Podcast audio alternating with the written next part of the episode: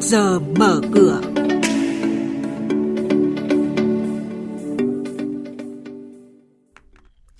Thưa quý vị, thưa các bạn, Nhật Bản đầu tư vào nước ta 4.690 dự án ngành chế biến chế tạo với giá trị là hơn 62 tỷ đô la Mỹ. Sơn La nỗ lực giảm nợ động thuế. Phiên chứng khoán cuối tuần trước, nhóm bất động sản quay đầu, chỉ số VN Index mất đà tăng. Đây là những thông tin chính sẽ có trong chuyên mục trước giờ mở cửa hôm nay và bây giờ thì biên tập viên Xuân Lan và Thành Trung sẽ thông tin chi tiết. Năm 2022, có hơn 59% tổng số vốn của các doanh nghiệp thuộc 107 quốc gia và vùng lãnh thổ đầu tư tại Việt Nam là đầu tư vào ngành công nghiệp chế biến chế tạo.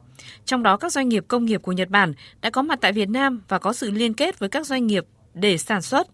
Nhật Bản đang đứng thứ hai trong các quốc gia và vùng lãnh thổ đầu tư vào Việt Nam với 4.690 dự án có tổng vốn đầu tư đăng ký là 62,9 tỷ đô la, chiếm 16% tổng vốn đầu tư nước ngoài vào Việt Nam.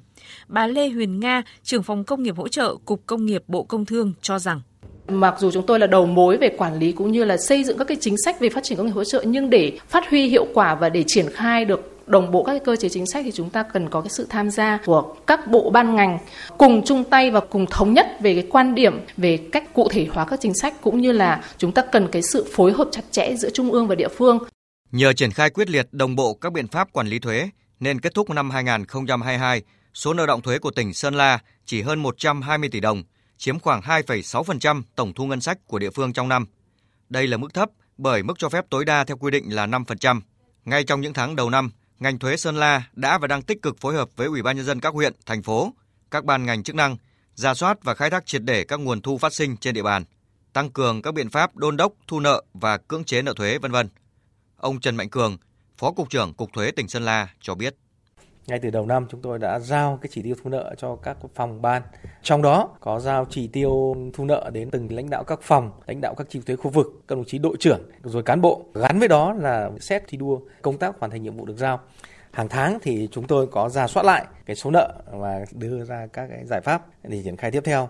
Về nghiệp vụ ngành thuế thì chúng tôi đã ban hành cái thông báo nợ thuế đến 100% các doanh nghiệp có nợ thuế và thực hiện các biện pháp cưỡng chế nợ thuế theo đúng luật quản lý thuế.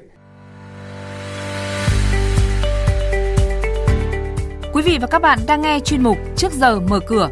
Thông tin kinh tế vĩ mô, diễn biến thị trường chứng khoán, hoạt động doanh nghiệp niêm yết. Trao đổi nhận định của các chuyên gia với góc nhìn chuyên sâu, cơ hội đầu tư trên thị trường chứng khoán được cập nhật nhanh trong Trước giờ mở cửa.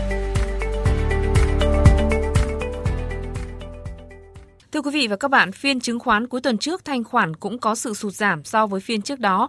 Bất động sản tiếp tục là nhóm cổ phiếu có mức giảm lớn nhất toàn thị trường.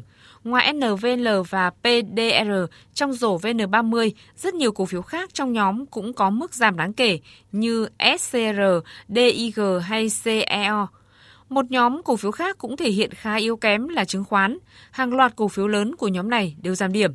Đóng cửa phiên giao dịch cuối tuần trước, VN Index đạt 1.053 điểm, HNX Index đạt 207,86 điểm, Upcom Index đạt 76,77 điểm và đây cũng là điểm số khởi động trong phiên giao dịch mở cửa sáng nay. Xin chuyển sang hoạt động của các doanh nghiệp niêm yết trên sàn chứng khoán. Cổ đông lớn DIC Corp, mã chứng khoán DIC tiếp tục bán thêm gần 3,7 triệu cổ phiếu. Với mức giá là 11.750 đồng một cổ phiếu, công ty cổ phần đầu tư phát triển Thiên Tân đã thu về 42,62 tỷ đồng. Sau giao dịch, Thiên Tân hạ sở hữu tại DIC Corp 57,91 triệu cổ phần, tương đương 9,5% vốn điều lệ công ty. Đóng cửa phiên cuối tuần, DIG giảm còn 12.100 đồng một cổ phiếu.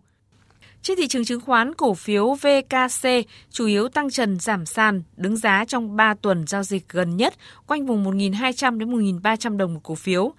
Sở Giao dịch Chứng khoán Hà Nội vừa ra thông báo về nguy cơ hủy niêm yết bắt buộc đối với gần 19,3 triệu cổ phiếu VKC của công ty cổ phần VKC Holding do lỗ lũy kế của công ty vượt quá số vốn điều lệ thực góp đồng thời tổ chức kiểm toán từ chối cho ý kiến đối với báo cáo tài chính kiểm toán năm 2022 của công ty. Mới đây, công ty cổ phần đầu tư phát triển nhà và đô thị Vinahut, mã chứng khoán VHD đã có văn bản giải trình về giá cổ phiếu tăng trần liên tiếp 5 phiên từ 8.100 đồng một cổ phiếu lên 13.900 đồng một cổ phiếu, tương ứng mức tăng 72%. Trong văn bản giải trình, VHD cho biết giá cổ phiếu tăng hoàn toàn phụ thuộc vào cung cầu của thị trường chứng khoán và thị hiếu, nhu cầu của nhà đầu tư, công ty không có bất cứ động thái nào gây ảnh hưởng trực tiếp đến giá giao dịch trên thị trường.